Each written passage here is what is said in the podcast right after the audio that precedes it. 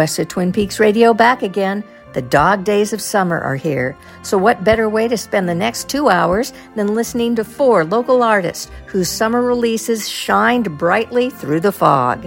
This is West of Twin Peaks Radio with MJ Call on BFF.FM San Francisco. As a young girl,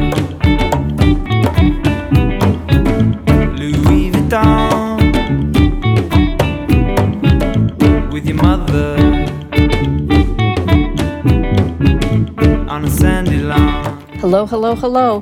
MJ back again in San Francisco, sort of.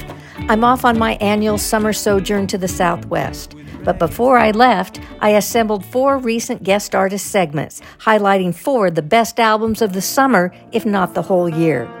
Today, you'll hear from Maya Elisa in The Good Dream, Zelma Stone, Marika Christine, and we'll start with Oakland's Madeline Kenney. Her new LP, A New Reality Mind, is a critical darling, not just in the Bay, but way beyond. Amid all the well deserved hype, it's easy to forget that the record is an exploration of the aftermath of a surprise and extremely unmooring breakup Madeline experienced during those already awful pandemic times. A revealing conversation about that and much more is coming up, but let's first hear the opening track off the album. This is Plain Boring Disaster. Well,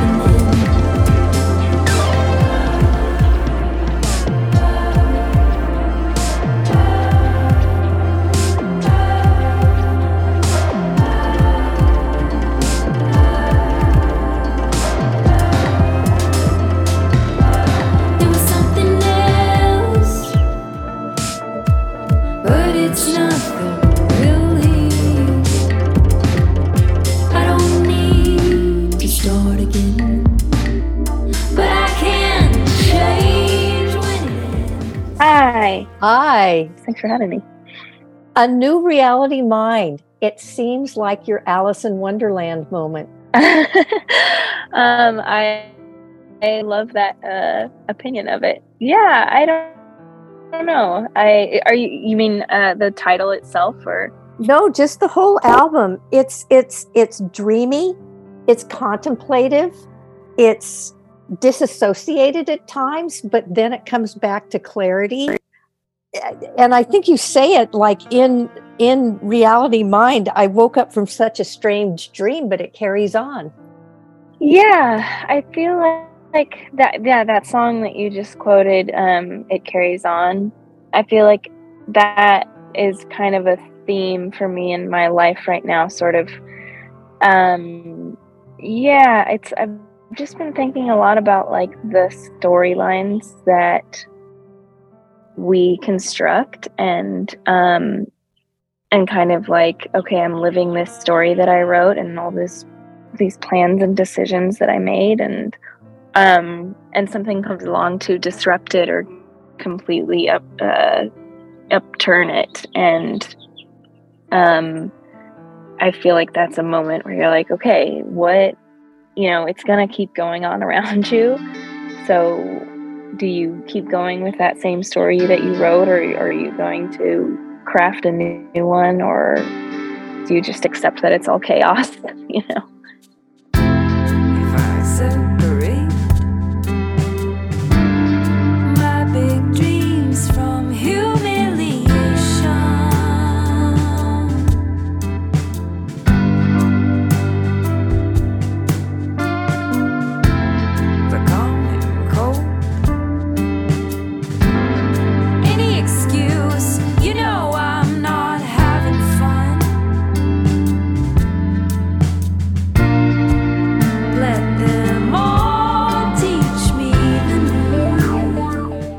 probably, correct me if I'm wrong, writing some of this at the time of the pandemic.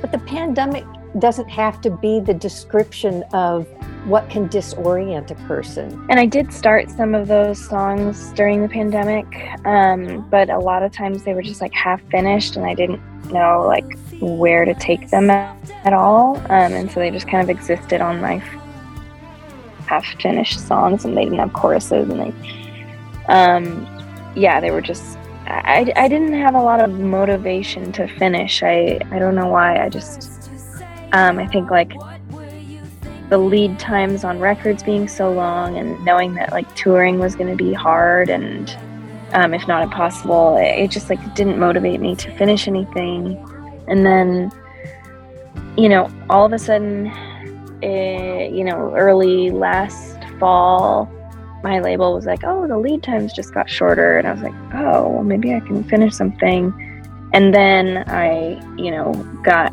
broken up with very suddenly um, and then uh, and I was kind of well, yeah, I just sort of lost my mind. Um, and then um,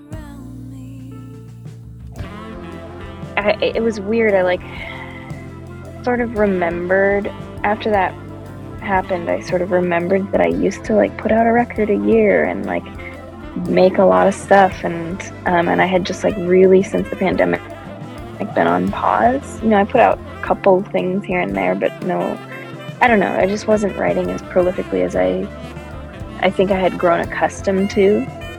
Um, and um,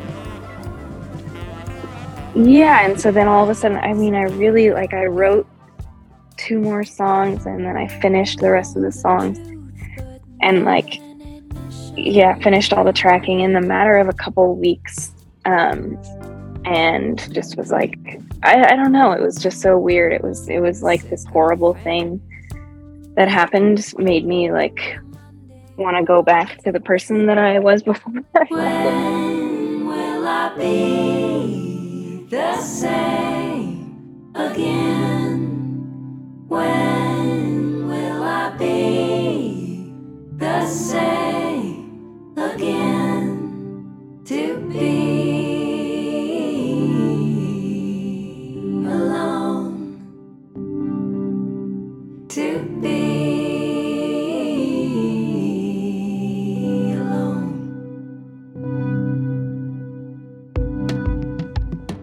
go back. So there's got to be something forward, and that's uh, the new reality. Right.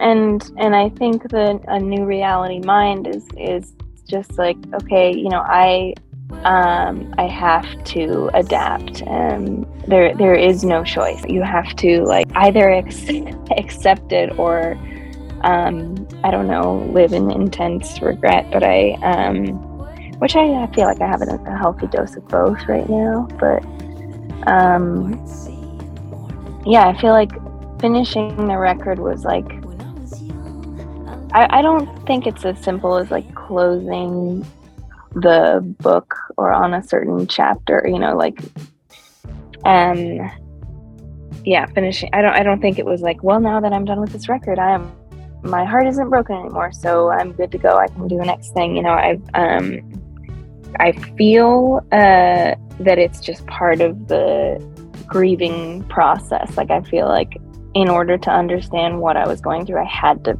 finish making this thing and have it be done and out in the world so that I could keep going.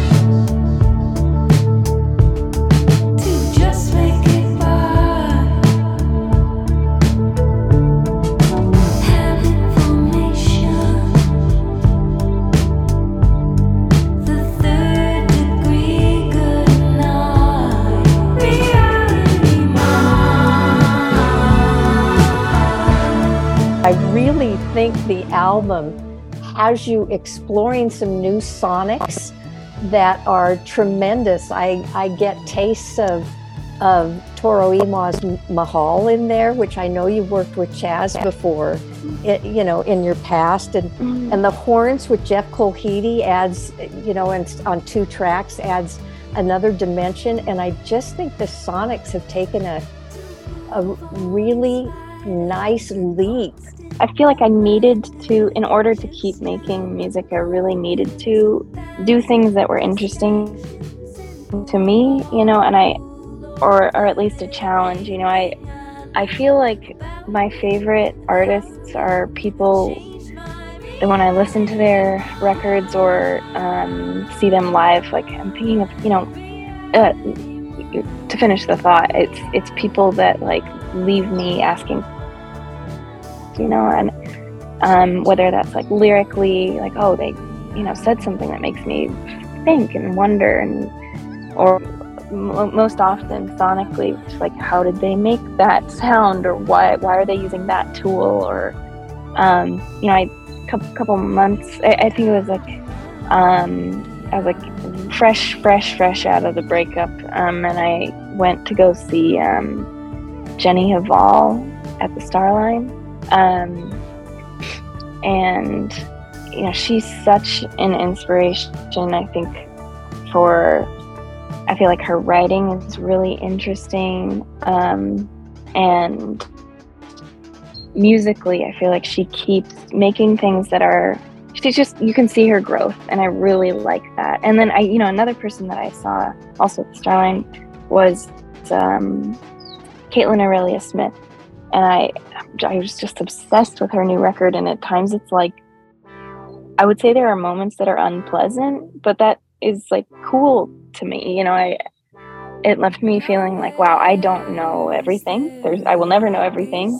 There are exploring arenas that I haven't even um, known what they look like, let alone known to explore them. You know, and, and I feel like seeking some of that and what I'm able to create is is essential to the like perpetuating making of things you know Did did I see somewhere like on your Instagram a, a while back that you recorded one of these in your basement? Oh i recorded all of them in my basement. Um, i moved into this house um, in like uh, 20 august of 2019 so the basement was just a dirt room. It didn't have anything in it. Um, and my ex and i uh, built it out into a little studio. So that's where i've been doing all of my work. It's really nice to have a place where i can record music just in my home. I, I think that a lot of people during the pandemic felt this but it's like there was no um, sensory input coming in you know and and so it was really hard to just like force yourself to make something. And i think that like processing my breakup you know i, I was like the last thing i want to do is make music. I stayed in this home um, after the breakup and my ex left you know so it's like i'm in this place that we moved into together that we like built for our life for our story like i was saying. Um, and now i'm like living a new story that's like separate than what i had intended this place to be. And so it was pretty odd and difficult. Um, and I, I think in the end transformative and positive i think um, to come into this room that like you know um, it used like, to mean something different yeah Do you feel like you hit a new level of maturity? Well, I I'm hope saying? so. With- If, if I haven't, then I'll be very disappointed that I went through all of this. um, but I mean, I hope so. I hope it's a lesson. I mean, I I think it's a mixture of. I hope I've become more mature. I I am sad for the part of myself that um, feels like my trust is completely broken and has completely left my body. Um, I feel like I trust no one and nothing, and and I think that can be very sad. But it also um, I've always been self-reliant, but it, I, I do, do feel uh, like I've really doubled down on that front. Um, and so, you know, when it comes to making a record, you know, without a producer for the first time, I mean, I made singles and EPs without a producer, but um, producing everything and recording everything myself, um, it was very much like, okay, this is me alone doing this, you know.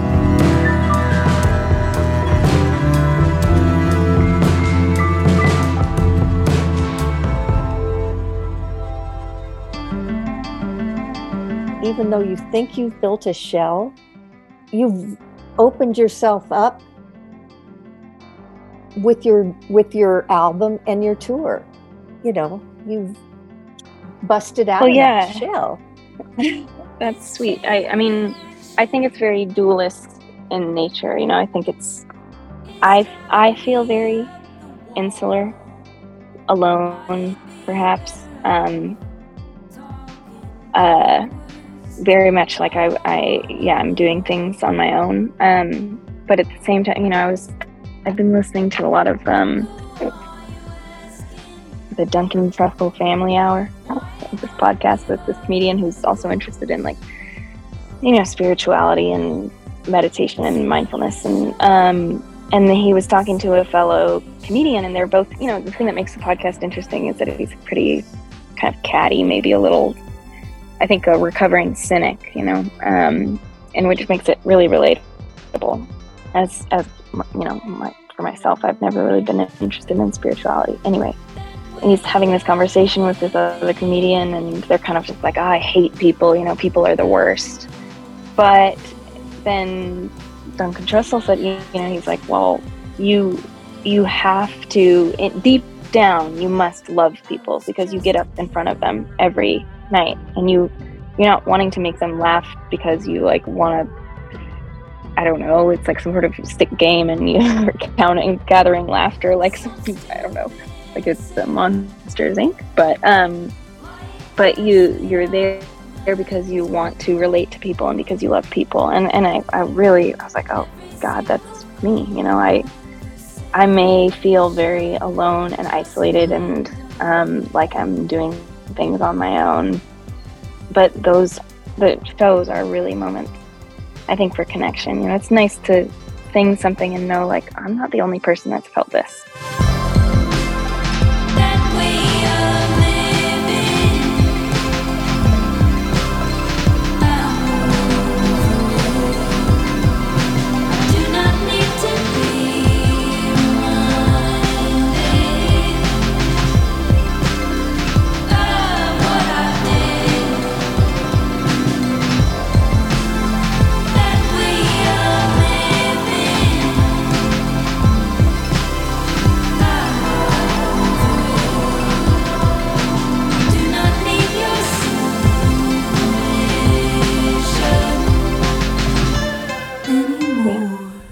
Performed any of these songs live yet? In front of a Um, a few of them, yeah, I think. Yeah, yeah. um, we played a couple. I played at the chapel a couple months ago, and went on a little tour opening for this band Valley Queen.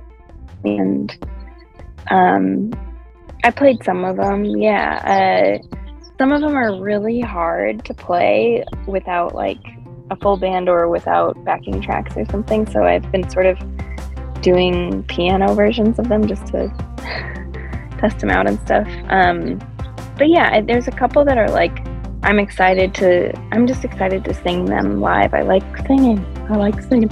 And I'm excited to, I'm proud of some of the writing. Um, a few of the lines, I'm like, oh, I'm excited to like sing that in front of people.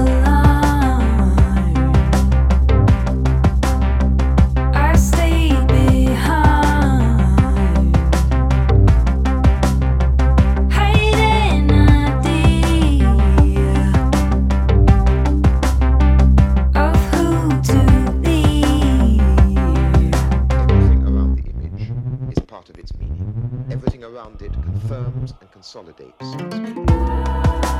I feel like as I get older, I'm realizing how many communication skills and like the toolbox I learned as a kid. Um, and my tools are pretty rusty and dull, you know?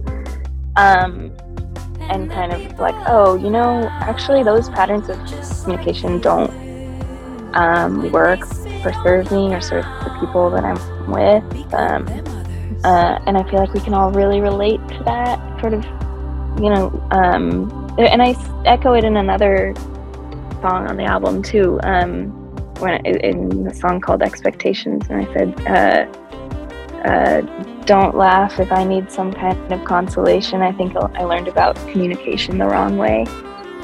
Um, we're still trying to all figure it out. You know, I don't, I don't want anyone to think I've figured anything out. Well, well, that's that's what I was going to say. You said your tools were rusty, and and I think what we've all learned in the past couple of years is the old tools sometimes don't work at all, and you have to find new tools that were just that were just developed to help us through these unanticipated times. Uh, you know, it's not that your tools were rusty; it's that we didn't have the right tools. Totally, totally.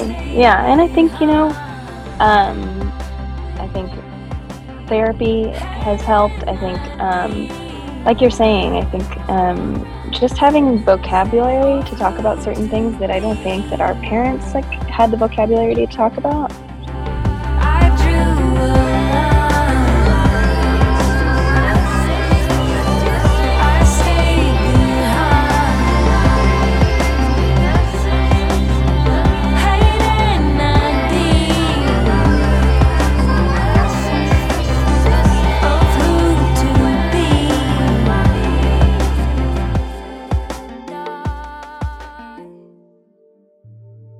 We're fortunate that like we're in a time when uh, people care about mental health and people care about um, effective communication and um, i think everybody everything feels really fraught but i do i do like to believe that people are trying you know oh, definitely. So, speaking of which, tell me about this tour that's coming up. Yeah you know i um it should come as a shock to no one that music doesn't really make you any money. Um so i have a job um and i i can't really be gone for these long tours anymore. You know not i can't be doing these shows that pay me uh nothing at the after all my expenses and paying my band and everything. So anyway so i'm i kind of i talked to my booking agent and I was like, you know, let's just do an East Coast and a West Coast tour. Let's keep them short. Let's, let's play the places I know I have to play and a couple places I know I just really want to play. You know, I'm I have to do things like um, Philly and New York and DC and stuff, but I want to do Durham because I used to live there and um, love it there, miss it there. Um, you know, uh, playing a couple California shows and um, on the West Coast, I'll be able to take most of the band, and then on the East Coast, we'll be a three-piece. I'm I'm excited. I mean, I I'm really lucky in that the people that play with me are really excited about the songs, and so it's um, it feels fun. To kind of close this out, do you think kind of getting on the road and getting out of the house might help you move, you know, Question, right? move a little forward and change your reality mind a little differently when you get leave the house and get in front of audiences who are going to adore your music? Oh, that's so sweet. I mean, I think it definitely will help. You know, I I was for a while there. I was touring so much, um, and I was gone for most of the year, and it was I I love it. I, I love tour. Um, I love playing with with friends. I love playing in front of people every night, and I think it's a huge part of how I feel myself. You know, how I like feel like I'm a real human being. Um, I think I feel like my therapist was like, you know, what's your when, when do you feel the most yourself? And I, I feel like I can honestly say like when I'm on stage, I feel very comfortable in myself. And so I think not having my dose of that has really affected me. So I'm excited for that. Um, yeah, and it's it's one of those things too. It's like they say, you know, you. I just feel like I hear a lot of people say like I never want to leave the house or like I never feel like going to the thing, I'm going to the party that I'm invited to or the show or whatever. I never feel like it. And then when I'm there, I'm so glad I did, you know. And I feel like that's kind of with this tour too. I'm like, oh God, to buy plane tickets and oh god i have to like find places to stay. It's gonna be horrible. And then i know that when i'm there i'm gonna be over the moon. It's it's a absolute gift. And i really the most important thing to me is that i don't take it for granted. It's like i'm very lucky to get to do it all. Well, good luck. And yeah, yeah, hopefully we'll see you out in the audience. Okay thank you so so much i'll talk to you later take care Take care, Madeline. Bye. bye Okay.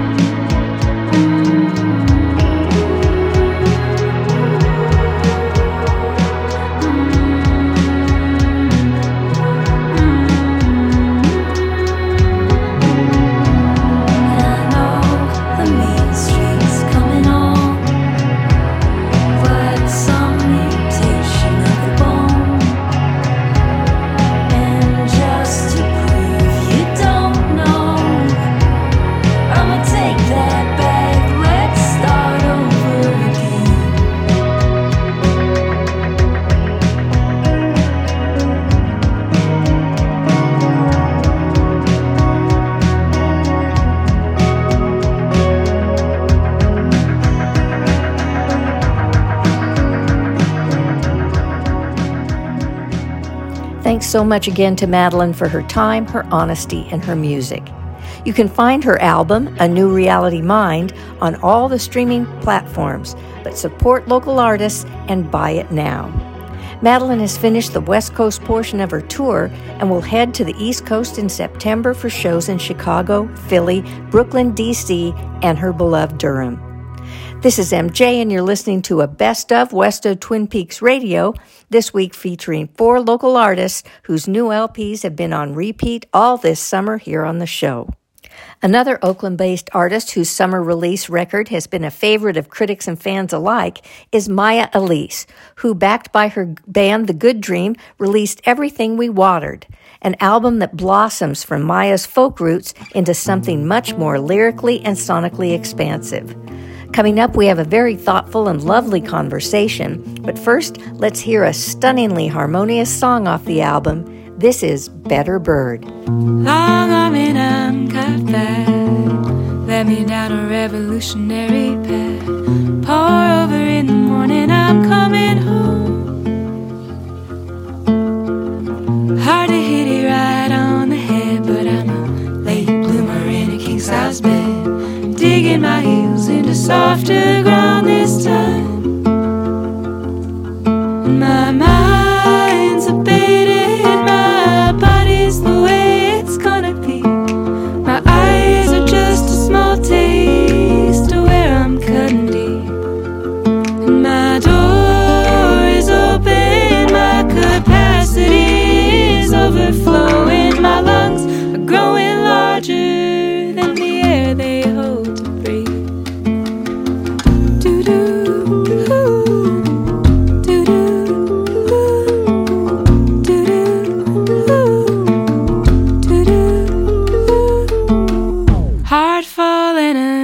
a non-starter. Made myself into a prime example. Came across a little bit more than I wanted. And I'm playing all my second chances, laying out my sweet advances. I'm a better bird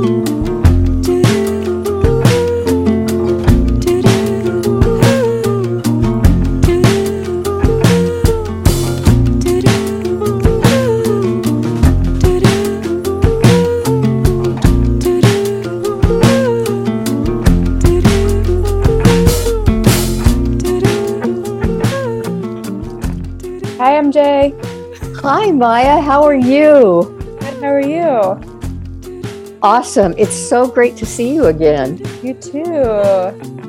You know, the last time we spoke like this was like August of 2021, and you had just released uh, Songs for the Breakdown. Yes. And I have to say, your sound and your band has evolved and grown so much. It seems like that's the theme of the album. Yeah. Yeah, it is totally. It's it's like a different. I mean, it still it feels still feels like me, but it's a different sound and um, definitely like a lot more exploration in the album. That was really exciting for us to do. Tell me about the evolution of it. I mean, what what's the what's the story behind the evolution of the sound? I mean, it's a great question. I think that um, there's a couple key things that feel like are, are, are key contributors to to a new sound. And um, the first one is I had my bandmate uh, McGilvery Allen produce it, and he um, what he does outside of this band is he's an electronic music producer. Um, so I said, okay, I don't want an electronic album, but I want to bring in some like some of those like pop elements, um, and also to just like explore what's possible, right? Um, there's kind of like a weird, maybe it's a self-inflicted pressure to kind of define yourself as like I'm a folk artist, or I'm a Americana artist, or I'm a country artist, whatever, or I'm a pop artist, and to me, like I I wanted to let go of that and I wanted to make whatever I wanted. Um, and also to let my bandmates kind of like put their spin on it, especially McGilvery in this case. Um, you know, he would say, you know, can you give me, he would say to our engineer, can you give me the stems for this one song? I want to play around and would send us back something. And sometimes we would be like, yeah, that's great. And sometimes we would be like, eh, that's a little like too pop, you know, and he, you know, he would be like, great, cool let me try something else and so it was fun to kind of like um to move in and out of genres in that way Tell all of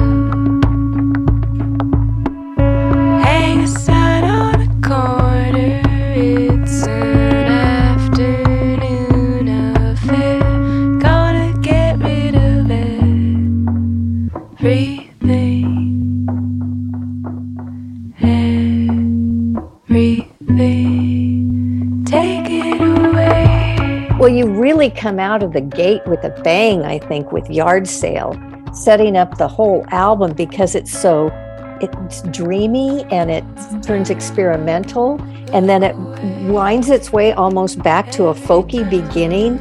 You know, Yeah. it's almost like a Beatle-esque progression through a song. Actually, it's funny that you mentioned Beatles because that is totally the reference. Um, like how Abbey Road starts with uh, "Come Together." You know, there's that like drum kit part, the shum right, and it's kind of this like this thing that starts kind of low and is building, and and we really um, were inspired by that.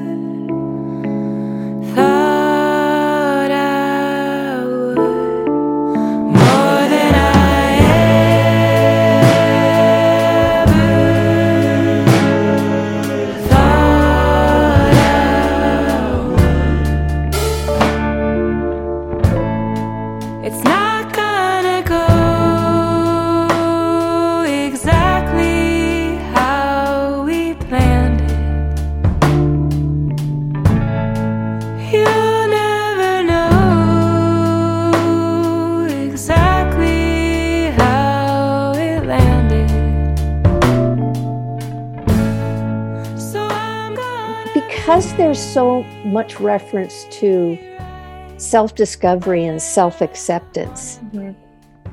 do you feel like you were going through a personal phase that you were, a haircut came in there as well? Was, was there something going on there personally that you were working through? It was almost like you were a cocoon and then you burst into something else. Absolutely. I mean, this is maybe related and unrelated, but I have changed my hair about six times during, you know, since uh, 2021. um, it's been blonde and pink and shaved, and um, now it's in that like funny little growing out stage. And um, I think that for me, and and for many musicians, the past couple years have really like tested um, both our commitment to music, um, but also like our relationship to music, and it's kind of like allowed us to explore our relationship to music. I've been exploring how music supports me, um, and also how I am supporting my music as well. Um, and that's been kind of an interesting dance of like it can't just be that my music supports me i have to like support it right?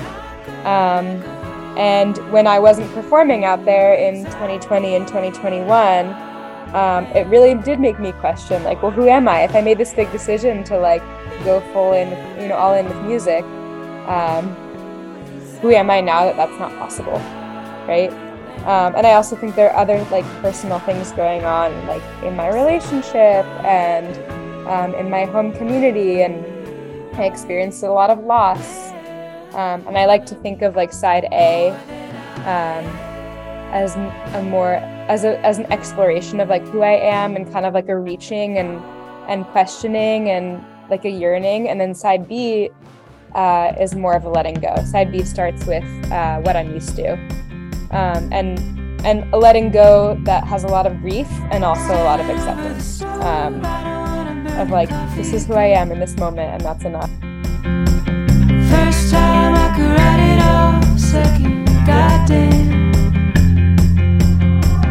Somewhere in the past city. Someone isn't falling apart.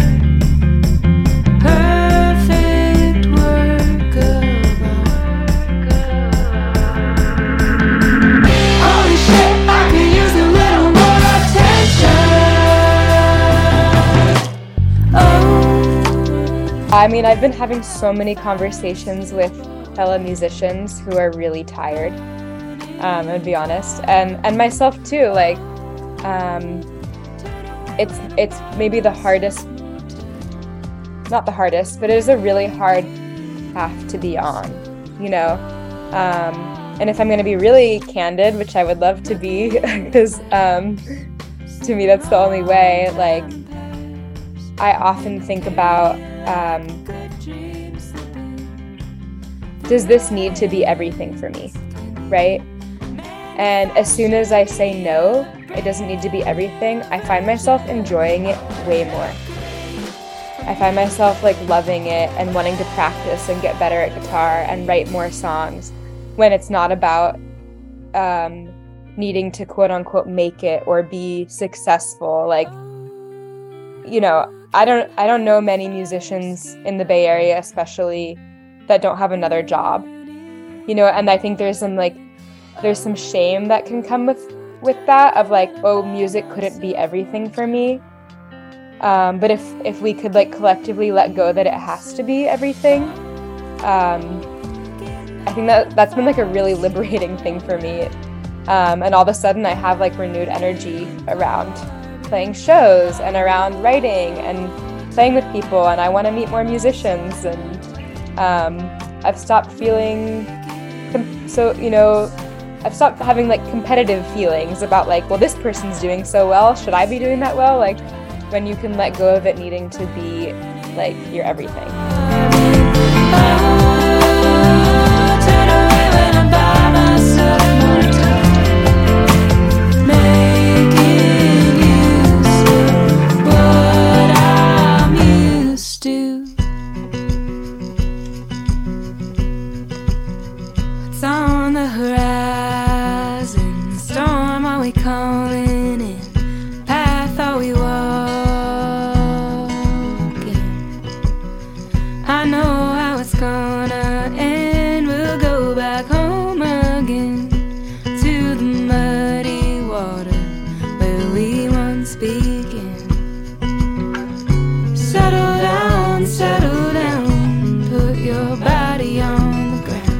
One of the biggest pressures or like I think things that can hurt you in the studio is feeling like you need to make um, make an album that is strategic that like will do well right?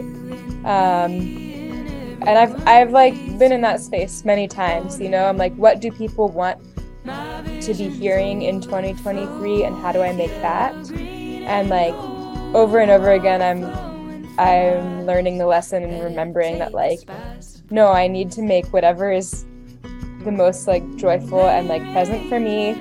Um, and that is going to be the thing that um, people want to hear essentially. Wash away, wash away,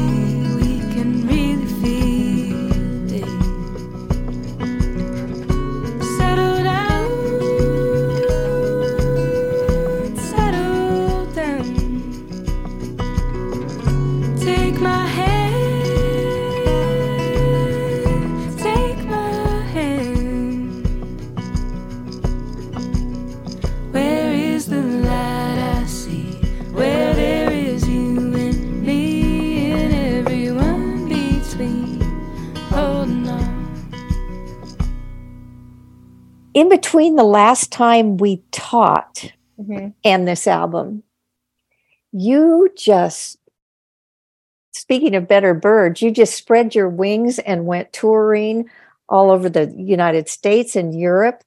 yeah How was that experience? it was amazing. Um, we went in 2022.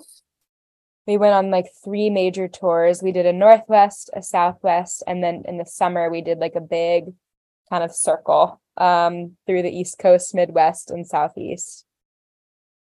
And that tour especially was kind of mind blowing because everywhere we played, we were playing for the first time. And um and the Southwest too.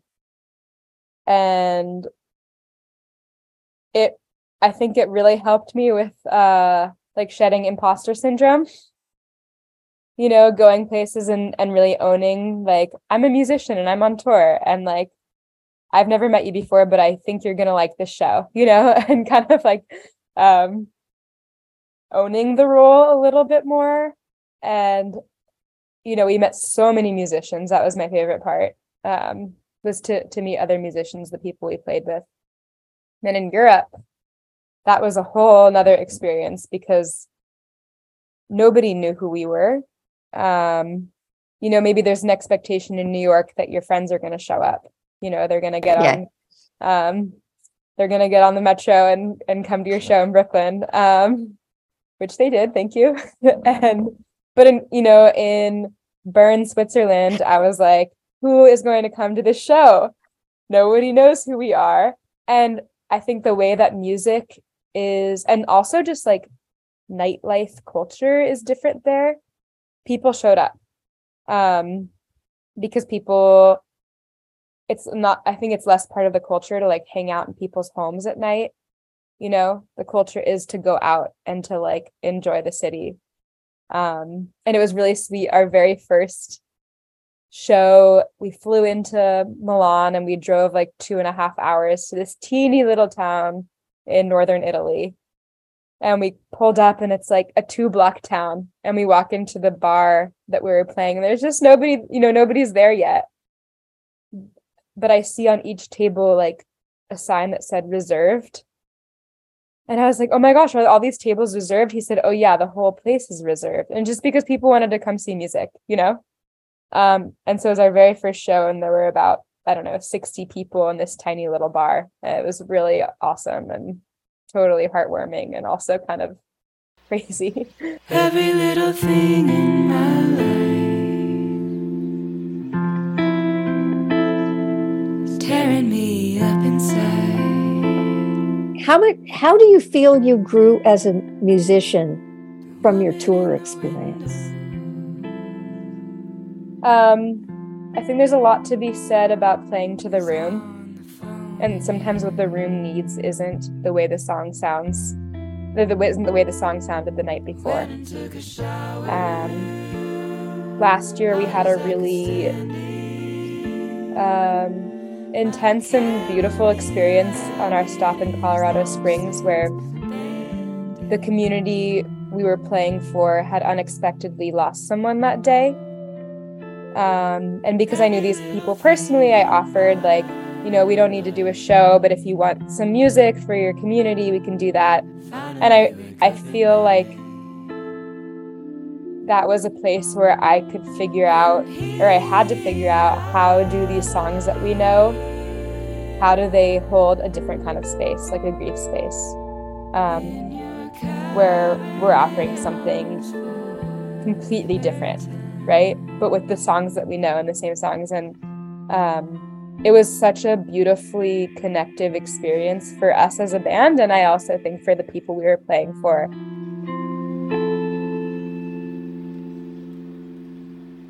It's not my job to ask the audience to conform to whatever I want to be doing up there.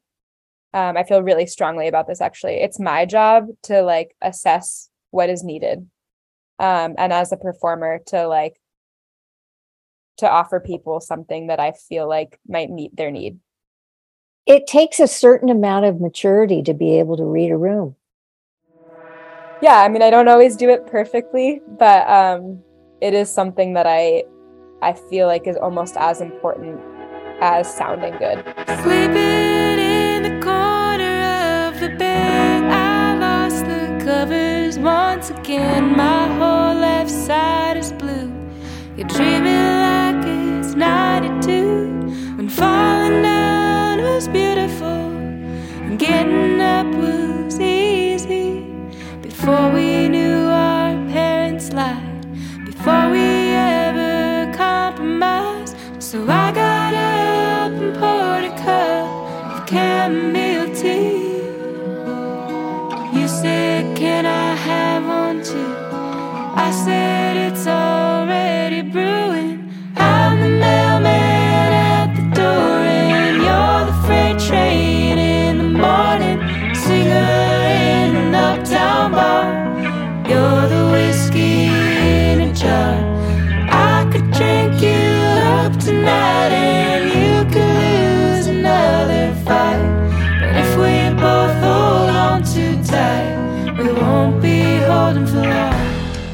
Shout out your band and tell me how Yes. how how you put the good dream together?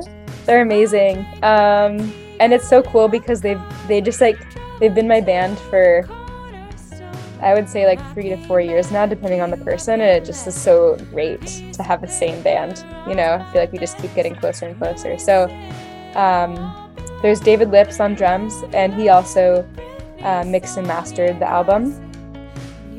And there is uh, Jordan Lowe on bass and vocals. Um, and uh, McGilvery Allen on fiddle and vocals and uh, production. Um, and that's kind of like the core group. And, you know, we met, we're all friends. Um, Jordan and I live together, and it just has like a, a, a group that has really naturally gelled. And then also on the record, um, there's Jackson Vanover, who's toured with us before on lead guitar. Um, we also have Derek Supp on keys, on mostly on side A, um, who's just an incredible Bay Area musician who also he also leads this choir uh, in Oakland called the Free Key Choir, um, which I want to give a shout out to. It's very cool, um, young adult choir, and um, yeah, and then we have a few other guests on the album, but I would say like the four of us are really the, the main crew.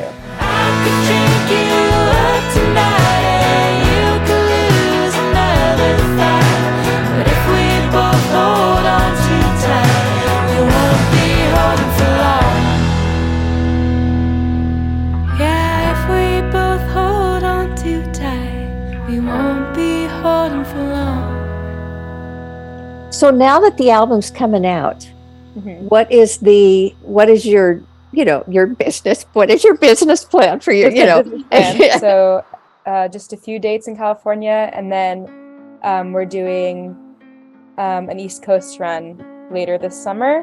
Uh, and I have a few more things planned. Um, in December, November, December, we're gonna release it um, on a tape label with a couple extra bonus tracks.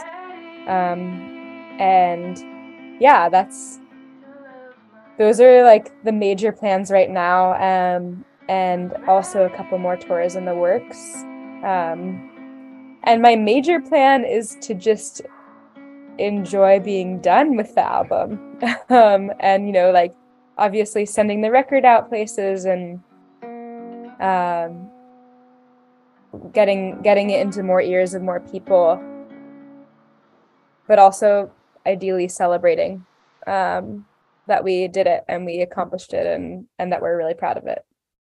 Well i i totally adore the album and i think it's a great accomplishment and a great evolution for maya elisa and the good dream. So it's it's just fun.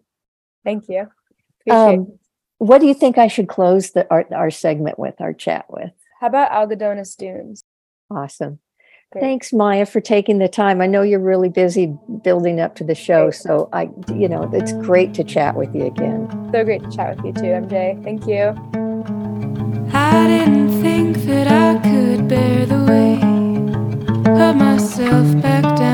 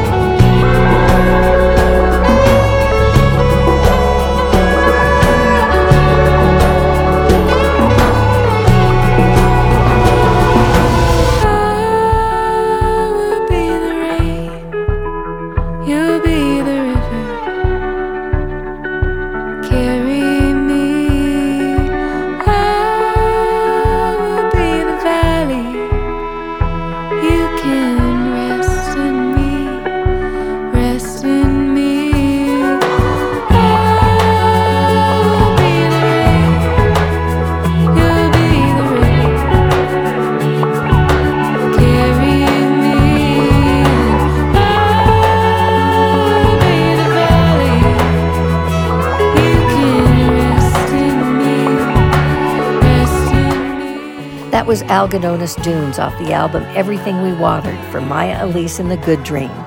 Thanks again to Maya for such a wonderful conversation and for the music. The album is available now on all the usual platforms, but support her and her band and please buy it at Bandcamp. You can follow news of Maya's shows and whatnot on her Instagram at underscore Maya Elisa underscore. This is MJ, and you're listening to a Best of West of Twin Peaks radio featuring four local artists who I spotlighted this summer and whose new albums represent the very best of Bay Area music. The next artist I'm featuring today is Bay Area native Zelma Stone, who has moved down to LA and immersed herself in the art and dance scene down there, but whose new EP called A Dance is rooted in the Bay Area and some tragic losses she experienced here in her younger years. We chat and dive deep, but let's start with a track off the EP. This is Really There. There's some things I'd still like to know.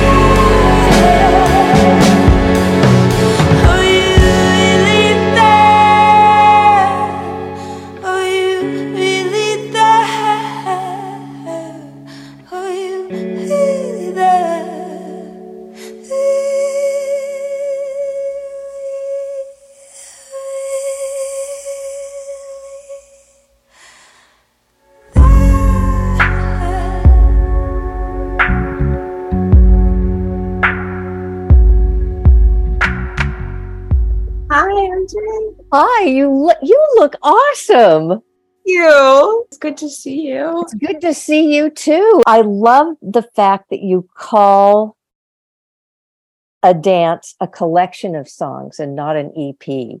Yeah. I Mhm. think I think that's very intentional. And could you explain the intentionality of that? Um. well, it, it. I think I came into. I didn't come into writing it as these are gonna be the songs I'm gonna release on this EP. You know, on um. But rather, it was a collection. It really is just a collection of songs that I wrote at different stages. It, it it just made sense to do it that way. Well, and it seems, and it seems like, I mean, a lot of it is is progression through grief, and you know, if you were to, you know, I'm sure you write other songs all the time, but you probably looked at these four and said, "This is this is all coming from the same part of me," and Yeah. it's interesting because I I didn't quite put it together that way. I wasn't like, oh, these are these all have the same grief feeling or anything. It it kind of I think I when choosing the songs I wanted on this, um it just it just made sense um to choose them because they sounded good well together. They they flew they flowed nicely together. Um maybe I was the most proud of them at the time too, and they resonated with how I was feeling. Yeah. well, and and uh, you know, having you know followed following you on Instagram and and and whatnot, I like a dance in that it seems that you've started to embrace dance as part of your a major part of your your creative life as well. Yeah. Yeah, I I'm realizing that more and more too. Um coming into I mean, I don't know how much I want to say, but I might as well. I mean, I I very much want to um collaborate with dancers and I think movement's a really important way to express yourself and for me I'm realizing I mean I danced a lot in high school and that's was the peak grief time for me when my brother passed away and everything and that and songwriting really helped me through things. I'm not the best with my words. I mean i, I can communicate but i i have some learning differences and everything. And so for some reason songwriting and movement dance i'm able to express myself in a way that maybe i can't quite with um, my words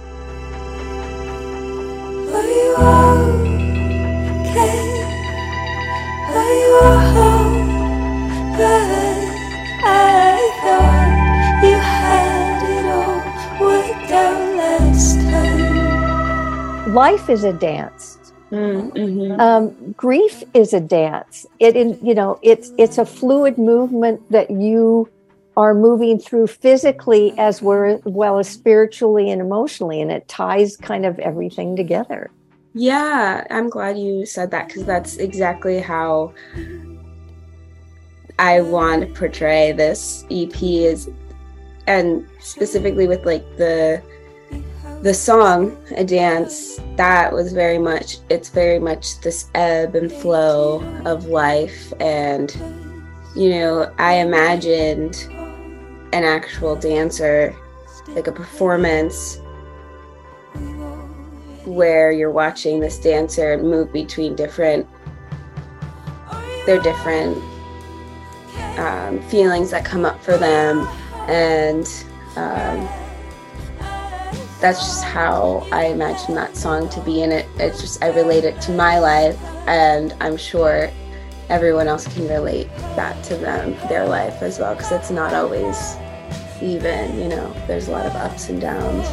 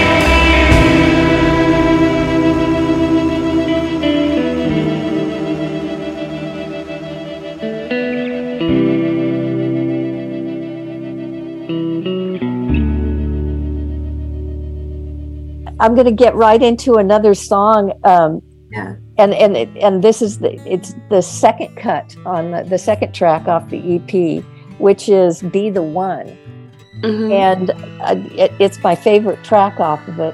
But I also felt like you were. It, it was a song where you were giving yourself permission to move on from your grief Mhm. and accept other people into your life where you may not have been so open before because you get hurt when you love someone. Right. Yeah, I would say that's pretty much on it. Um, I wrote that one in a time of very deep sadness, um, but also like feeling some insecurities um, around, you know, my abilities and my if I chose the right path as a performer, as a songwriter, um, as a career choice, you know, um, and really searching for um, within myself mostly um, the permission to do that and the permission to really just believe in myself, and then as well as from, you know, close family members and people around me and just wanting just that i want people to to believe in me but i think it starts from myself really and that's what that song's about Setting expectations high, go easy. Lower the bar for me, sing your song. We'll see I'm here and ready for love. Feel a brand new texture, give it a name. Let it comfort me, hold my head, we'll see I'm here and ready for love. I'm here and ready for love. I'm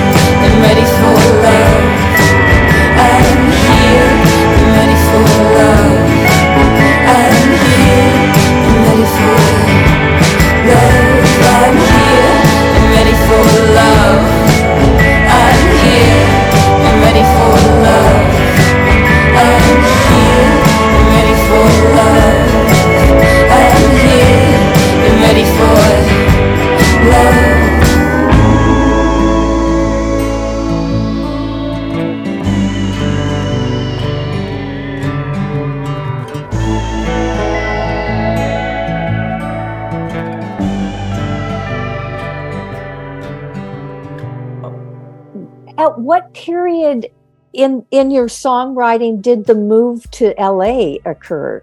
Because that's also giving yourself permission to move on Yeah. to, to the next phase of life. Yeah, I mean, I wrote these songs before.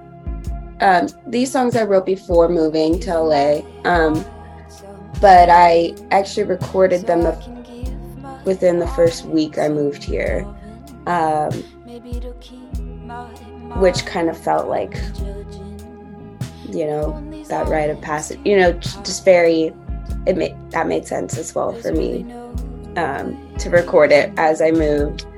Um, and moving to LA was kind of this not that you can't take music seriously in, in San Francisco. I love San Francisco, absolutely. But um, for some reason, it, it fell, I just felt a strong calling to do it. Um, my partner also felt it, um, who's also a musician. So it, it just felt like the right time. Yeah. You worked with Carly Bond on these. Yeah. Uh huh. And she's is she still living up in the Bay Area? No, she's here. She she I would, did. I, she moved a while ago. Then Yeah, her and her husband Rob, um, who mixed it, um, they moved down here uh, maybe a year or two before I did, and uh, we'd visit, and I I always had an idea. I just I didn't know what LA was like, um, but I knew kind of, but I, I didn't know there was so much nature actually around here. And like, I really thought LA was just like smoggy and like, you know, full of people. Um, which it, it, it can be if you're in certain neighborhoods. yeah, um, but it's actually really nice. And anyway, so I, we, um, they moved down before we saw it and definitely a, a bunch of people made the move. A lot of friends made the move down to LA. It's very interesting um, from the Bay, although the Bay definitely holds a big space. But yeah, Carly and Rob, they opened a studio in Alhambra um, called um, Altamira Studios. And it's beautiful, and I'm so happy that I got to record there. So, and you had known her obviously up up here, and you had known her in San Francisco. So it was almost like recording with an old friend, but you just happened to both be in a different space. Yeah, um, we recorded. Um, well, her and Rob recorded "Dream," my song "Dreamland," um, from the Dreamland EP, and that was in Oakland, just at their kind of practice space. And then um, we mixed it at Tiny Telephone. Do you think recording though with somebody you've known for so long and knew so well made a dance, the collection of songs, not just the song, but made a dance more intimate? Yeah, I think so. Um, I think so. Definitely the band that I recorded with, I, you know, I love them very much and they all contributed a lot and I could tell they brought a lot of themselves to the songs as well.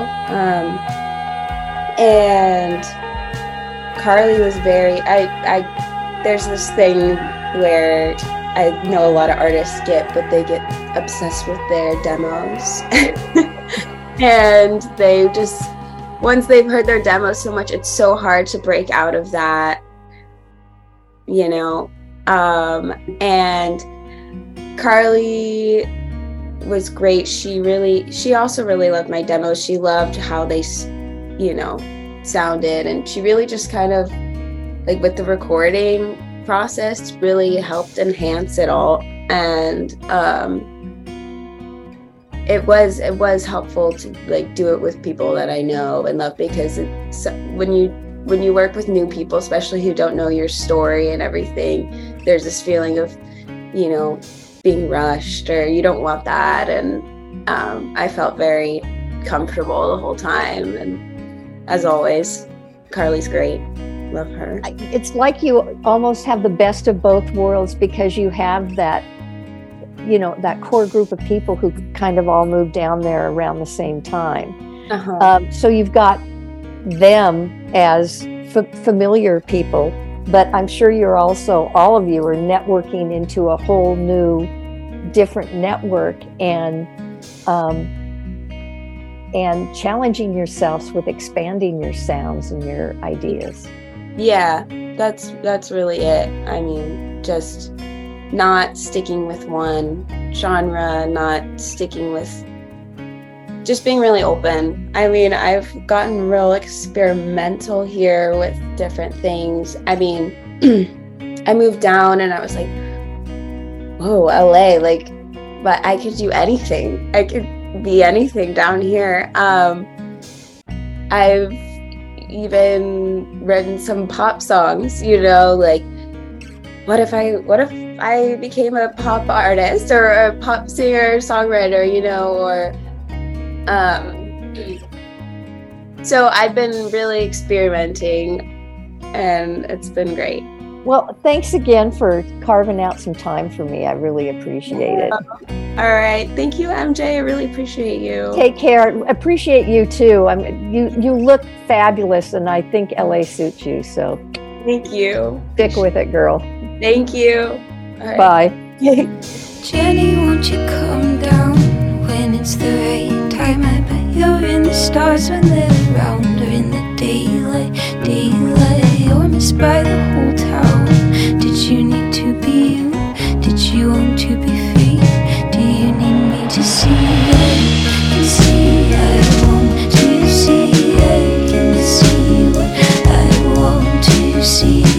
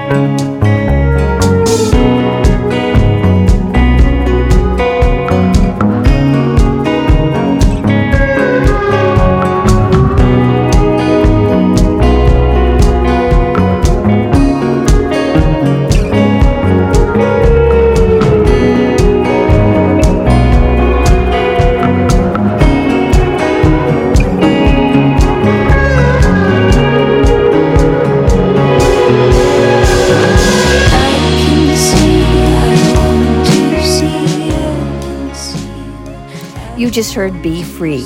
It's off Zelma Stone's new EP, A Dance. Thanks again to Zelma for the time and conversation. You can buy the album now on all platforms, and you can keep an eye out for Zelma Stone shows by following her on Instagram at Zelma Stone Music. She still travels up here to the Bay quite often these days for gigs, so keep your eyes peeled for her next local show. This is MJ, and I have one more local artist to feature here on this Best of West of Twin Peaks radio episode. Marika Christine, who graduated seven years ago from San Francisco's School of the Arts out here in the Twin Peaks neighborhood, is part of an explosive youth movement that's revitalizing San Francisco's music and art scene. This summer, she released her debut solo LP, Soft Like an Apricot. We have a great convo and dive deep into the LP. For first, let's hear a track off the album. This is Buckle Up Baby. The sun was shining when I woke up today, but I felt like crying 'cause my life is slipping away. The car keeps driving, but my soul is far behind.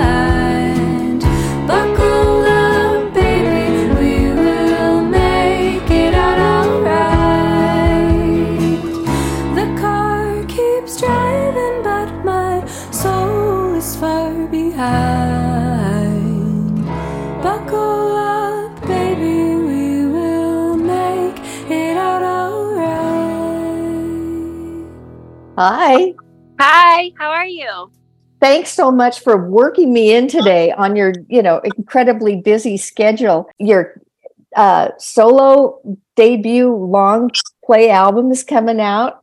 You're working. You're you're a member of like three different bands. You are the quintessential San Francisco artist, and I I feel like this record is about that. Oh, interesting. Yeah, definitely. Um, it's I've definitely the theme is trying to keep up with everything because I love everything that I'm a part of, and it's hard to it's definitely hard to balance it all. Um, but yeah, I think the record definitely has themes of you know uh, uh, processing like anxiety that comes up and stress that comes up from being such a busy bee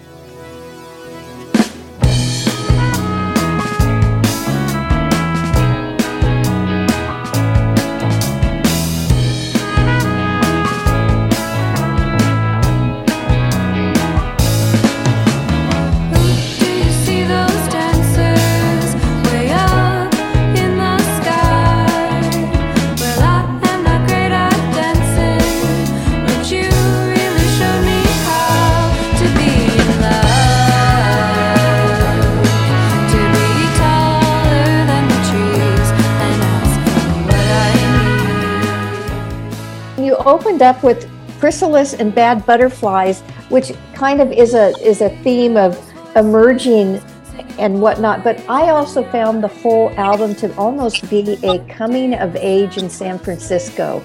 And as you said, being being a busy bee and trying to work all your passions and loves and whatnot into your life.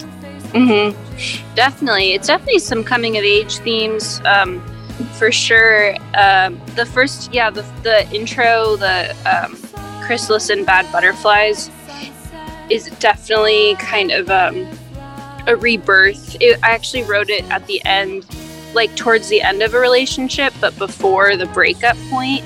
So it was kind of like interesting looking back and being like, oh, I kind of knew what was going on subconsciously.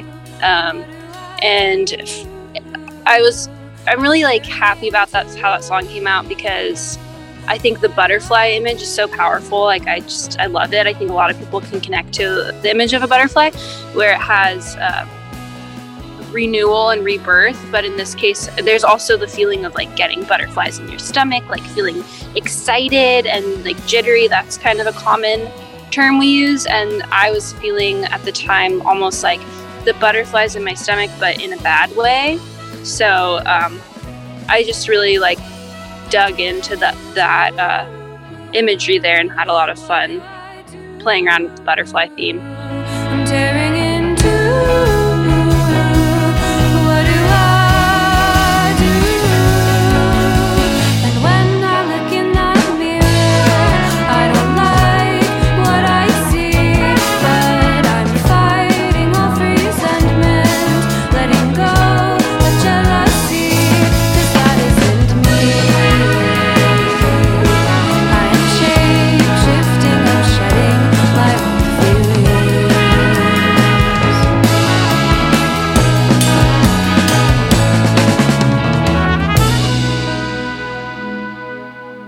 when you step back from a listener's perspective, like in my perspective, it was also about emerging from a pandemic, emerging from Mhm. being a young younger woman into being an older woman which is the experience a breakup always gives you you know it, you Yeah. grow through breakups and i that's why i saw this as a big uh, as more of an emergence record not necessarily from a from a um, breakup, but just where you are in your life.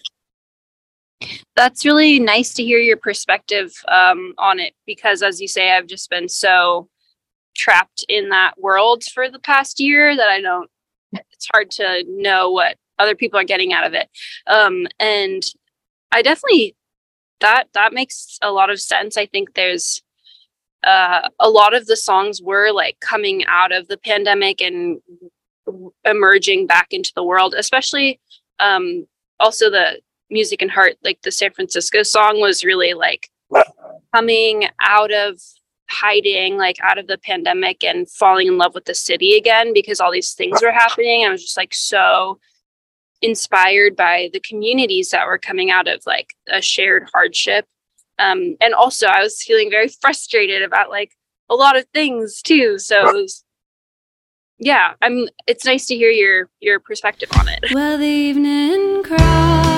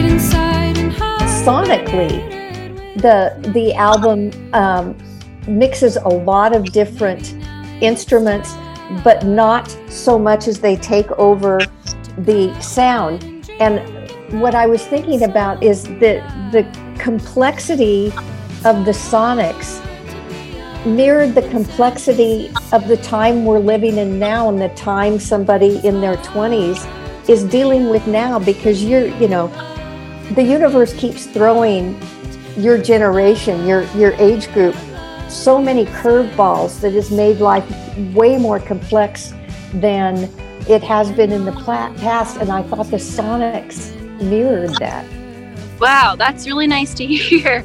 Um, I that's really cool because I, that was definitely intentional. Um, I think a lot of it, um, well, not so explicitly intentional with the like the age.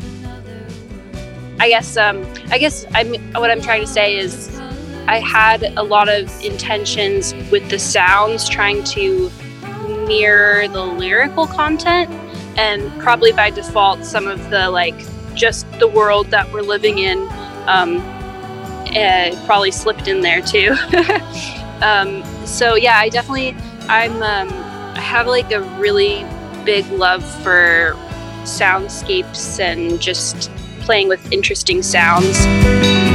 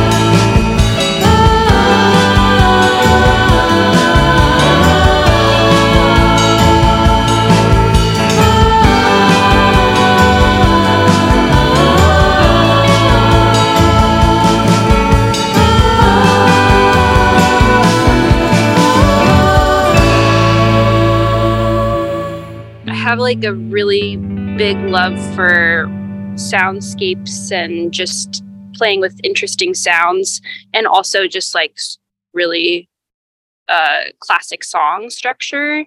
And I did um, some audio engineering in college, so I the recording was really fun because we got to play around with a lot of different sounds, um, and also had um, Adam Wilson, who's also in a bunch of other bands, uh, San Francisco legend. He uh, is also really talented with uh, working synthesizers, so he helped out with creating some of those soundscapes. Are most of the people that you worked with on this album um, from the city? Yeah, everybody is. And um actually like Fabrizio and well, Fabrizio has been here since high school, so he's pretty much from the city, but he moved he moved here for high school. But Fabrizio and Adam were both in this band called Clumsy in um that was happening in like 2014 through 2016. And they they were that was a band when they were in high school. And that's how I first started learning about the music community in San Francisco was kind of through their band, which they were also in Matthew Horton, who now plays guitar for Caroline Polachek. Wow. Yeah. So that they're quite a trio. And then um, the uh, other person in my band, Maria Donjicourt, she's uh, fronts med school, who I think you talked to her. And um, she's great, and she's my roommate. And we are also in Secret, another band called Secret Secret together. And she's lived here her whole life as well. Um, so I've just known the people in my band for a really long time and have a really like very solid friendship and connection with them.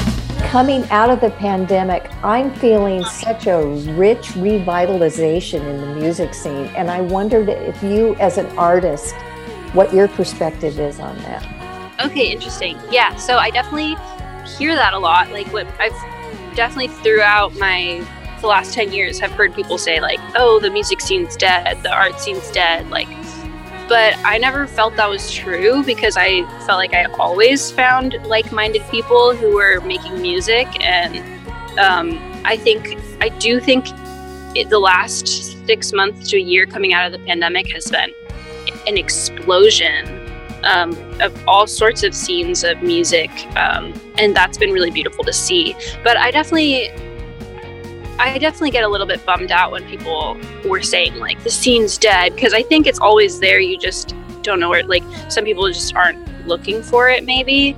Um, but right now, I definitely think it's very like very vibrant. Well, and I also think it's vibrant because of younger bands like all the ones you're involved with have like completely embraced the scene and are driving it now instead of the old heads who were the ones bitching and moaning about about how dead the scene was and it's not like it used to be. Well nothing's like it used to be. I mean that's what life is about.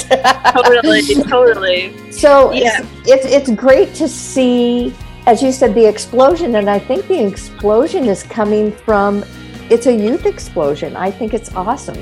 Hmm Totally. I definitely see that. I also um, recently have been feeling like it's so cool that music is so intergenerational because I've definitely become friends with a lot of people who are like, you know, uh, not in their 20s or in, in different, or maybe they're just, yeah, I've just made connections with people of all ages through music and art. And I do think it is like this explosion has been very, very youth. Like, yeah, people who are turning 21 in the pandemic now get to go to bars and get and that's like a big gatekeeping thing for trying to play music is like there aren't that many all ages spaces.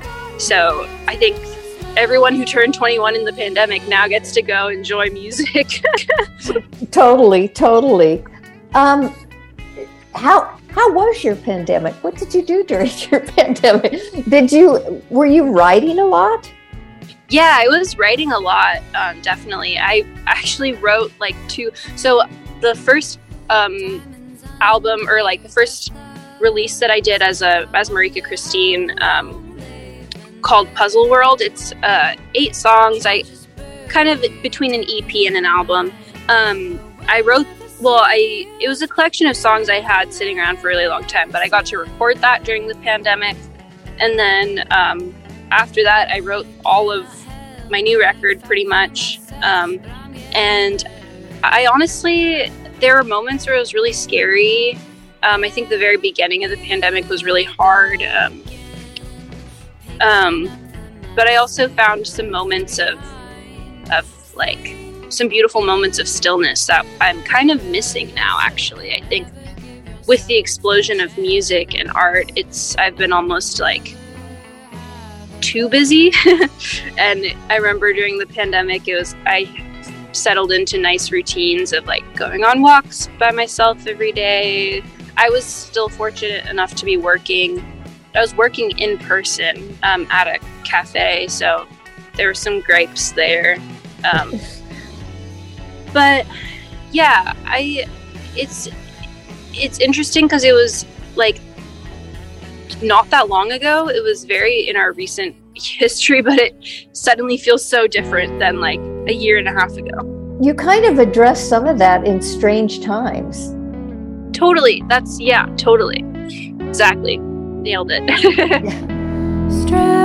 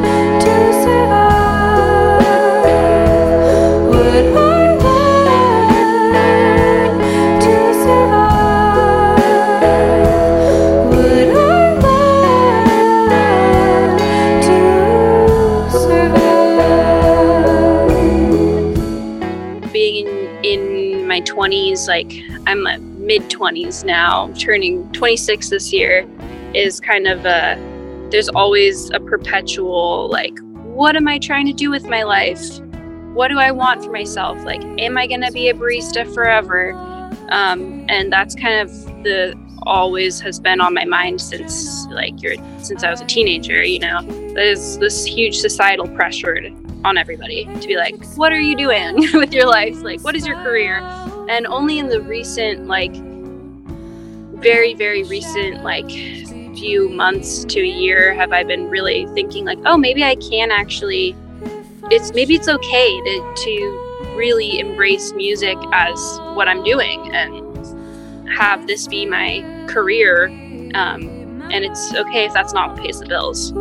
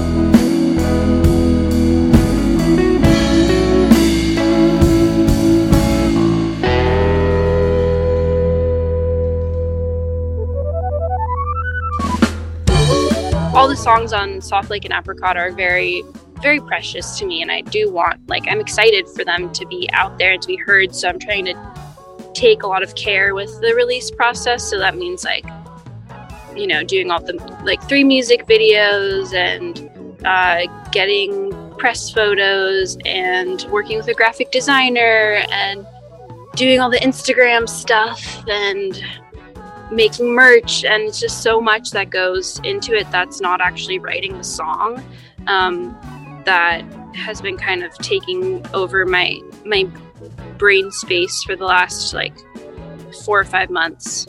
Um, luckily like some of it's fun like I, I for the music and heart video I, I did that one all by myself and like had a lot of fun with that and i also really like working with the visual artists I've been working with. It's been really fun to make it collaborative. Um, and it feels like nice to include my friends and work with my friends in, in city on art. The past year or so, uh, you've been playing show after show after show, and I guess that's kind of a, a, a post not post pandemic, but a pandemic emergence thing where everybody just started playing a ton of shows. But you were traveling with Space Moth, you were doing this, you're doing med school. Uh, It's it's a lot. It's definitely a lot. It's all been really amazing experiences. I'm very grateful for. Um, each band I'm in fills a very different creative role for me, and that's why like sometimes when I'm feeling really stressed or overwhelmed, I'm like, I can't let go of any of this because it's all amazing and so fun. and to kind of bring it all around and put a peg in the whole interview, this is like it, this really is kind of your coming out, coming of age project in many different ways. New tour, you're doing, you know, all the um, promo and whatnot for the record yourself, and you know, it's all you, and and uh, you should be pretty proud of yourself on what you've accomplished. Thank you, thank you. I am, and actually, I definitely, I really want to mention. I totally forgot earlier, but um, Andrew Vasco of uh, Ghost Mountain Records has been insanely helpful with this whole process. Actually, he um, is a record label based in Seattle, and he's like mostly a physical label. So he does cassettes, um, primarily cassettes, and then uh, I'm this. My record is going to be his second vinyl release. Um, and he's been just so so helpful guiding the whole thing and keeping me on a timeline and like you know he'll he's responds right away anytime i have a question um, and so even though he's not uh, he's not any we don't have like a digital distribution deal um, he's been like just so great with helping me with all of this because I I would not have been able to do it all by myself. Was it a pretty big learning curve? You've been on a big learning curve in the past year. yeah, I've been learning a lot. I've been learning so much. Definitely. Well, I can't wait to hear the next one with all this experience you're garnering here. Can't, can't wait for the next one. Thank you so much. Thanks. It was really nice talking to you. It was a pleasure, Marika. I, and again, thanks for you know carving me carving me out some time today. It was it was fantastic. I oh just yeah. really look forward to seeing uh, you in the sh- in the show uh, in the show scene and elsewhere. Thank you. It was really, really nice. Thanks for having me on the show. It was really nice, really nice talking to you. It was cool to hear all your perspectives on the music too. My pleasure. Thank you for the music. With you,